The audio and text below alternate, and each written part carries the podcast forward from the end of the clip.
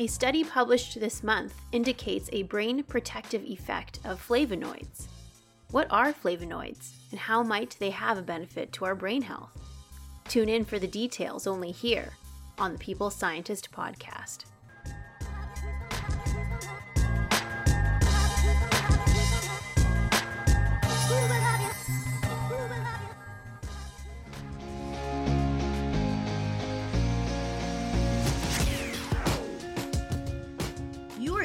To The People's Scientist, the podcast dedicated to helping us optimize our health with the latest scientific findings on neuroscience, physiology, and nutrition. I, your host, Dr. Stephanie Caligiuri, a nutritionist, physiologist, and neuroscientist, will be here with you every single week, bringing us information to ignite our thinking to help us be one step closer to the healthiest we can be.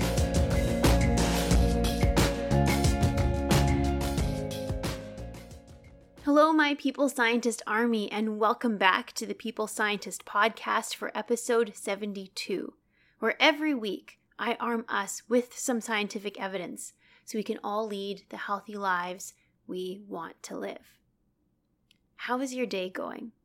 Did you wake up this morning thinking today is going to be a great day? I hope so, because that is what you deserve. I hope that today I can bring a little bit of light and science to your day.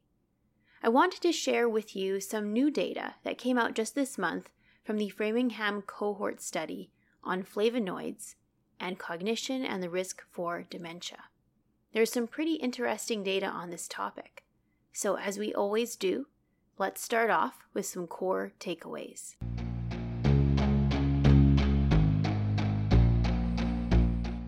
Flavonoids are naturally found in foods like berries, dark chocolate, tea, citrus fruits, parsley, and red wine. Flavonoids is often the compound that impart the vibrant color of some fruits and vegetables. That is why generally dietitians say to eat vibrant colored fruits and vegetables, because they tend to be richer in flavonoids. Many large observational studies have indicated that those who consume more flavonoid rich foods tend to have a lower risk for dementia, Alzheimer's disease, and heart disease. And this month in the American Journal of Clinical Nutrition, another large observational study confirms just that. Clinical trials where participants were asked to consume blueberries or dark chocolate indicate a likely benefit on certain measures of cognition and blood vessel health.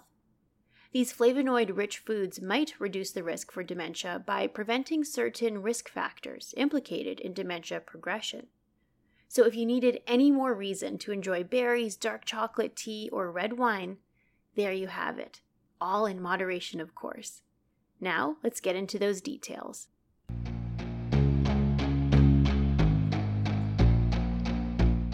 Back in episode 51, I talk about how the Mediterranean diet may impart some benefit to our brain health.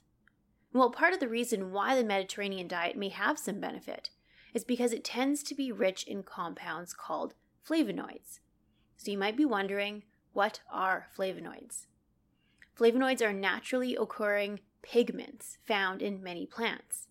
Flavonoids tend to impart that bright, rich color of many fruits and vegetables. Common sources of flavonoids in our diet include berries, red wine, citrus fruits, teas, dark chocolate, parsley, celery, onions, apples, and even soy products like tofu. So, the study I came across was just published in the American Journal of Clinical Nutrition this month. This study aimed to understand if people ate more flavonoids from their diet, did this impact their risk for dementia, and specifically Alzheimer's disease? Now, this was based on the Framingham cohort, which in the scientific field is a really important cohort of people. This is a massive group of individuals that have been followed for decades in order to understand what lifestyle factors may increase or decrease the risk of certain chronic diseases. This is the cohort to which the term risk factors was coined. This cohort, the Framingham cohort, is what gave us information that higher cholesterol, high blood pressure, and fat around the stomach area is what puts us at risk for heart disease. So, in the study published this month, the scientists studied nearly 3,000 people from this Framingham cohort for almost 20 years. The scientists assessed the participants' usual flavonoid intake five times throughout the 20 year period and followed the participants to see who developed Alzheimer's and dementia related diseases. In the 20 year period, 193 cases of dementia developed. It turns out that the individuals with the highest flavonoid intake in their typical diet had a lower chance of developing dementia.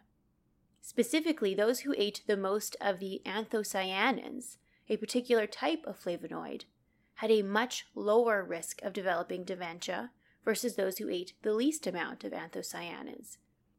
Specifically, a 76% lower chance, which is quite substantial.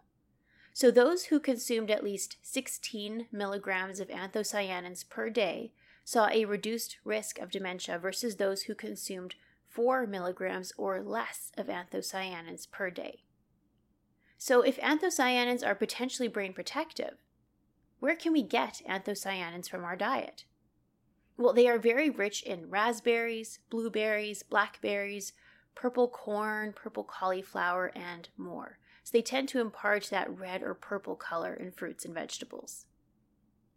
Now, considering that this study I just talked about is an observational study, it would be better to look at an intervention study.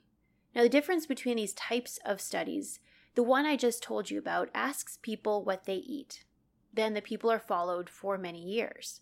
So the findings are based on correlations or associations, not necessarily cause and effect. So, what does this mean? Well, for example, there is a correlation between ice cream sales and the number of people that drown during the year. Now, that doesn't mean that ice cream causes people to drown. It just means that there's an association. Ice cream sales tend to be higher in the summer. The number of people swimming also tends to be higher in the summer. That is why the correlation exists. So, the fact that anthocyanin intake is higher in people with a lower risk of developing dementia does not necessarily mean that anthocyanins prevent dementia.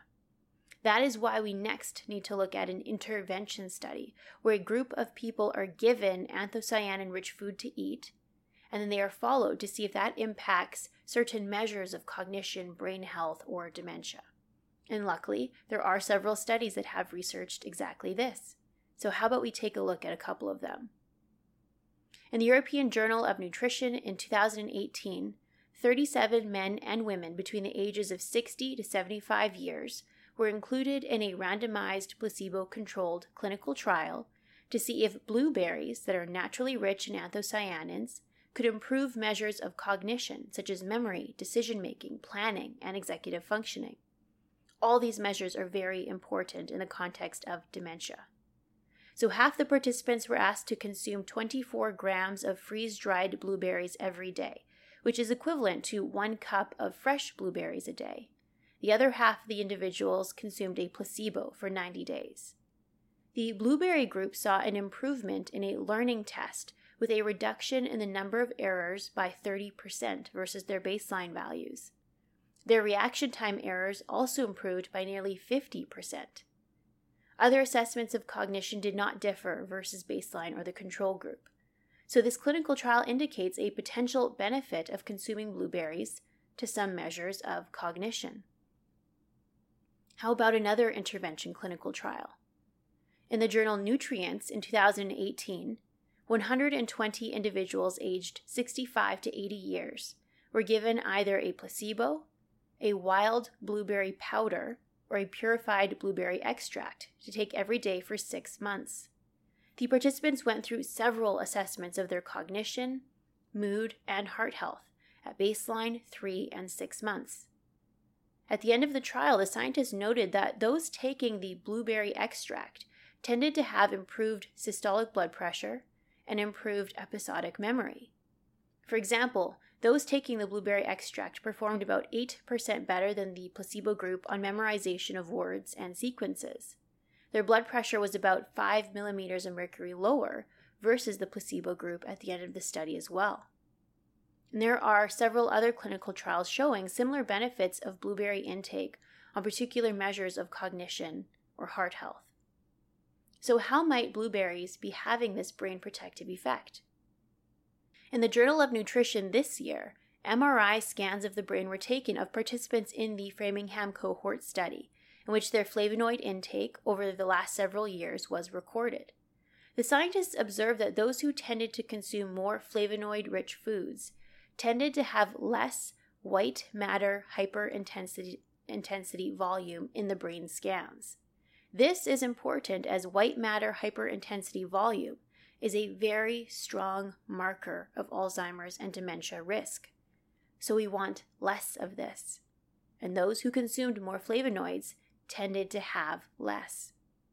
Interestingly, the scientists noted a protective association for those who consumed foods rich in specifically flavan-3-ols, which is a specific type of flavonoid. And this specific type of flavonoid is included in teas and dark chocolate. There are also other clinical trials that have illustrated a potential benefit of cocoa or dark chocolate on some measures of cognition as well, similar to those blueberry clinical trials I had mentioned earlier. How else might flavonoids be having a brain protective effect? Well, in the journal Bioinformation in 2011, scientists report that in cell culture studies, Flavonoids may have the ability to reduce amyloid beta production by regulating beta secretase activity. Now, amyloid beta is the protein produced in the brain that is thought to be implicated in Alzheimer's disease progression. So, if flavonoids have the ability to reduce beta amyloid production, this could be a potential benefit. However, this finding was limited to a cell culture study. In the journal Frontiers in Aging Neuroscience last year, scientists reviewed very nicely the potential mechanisms by which flavonoids in our diet might exert some brain protective effects. The scientists detail how flavonoids may be able to also inhibit acetylcholinesterase. They may be able to protect us from the harmful effects of free radicals and the oxidative damage on our brain cells, and how flavonoids may also promote blood vessel health.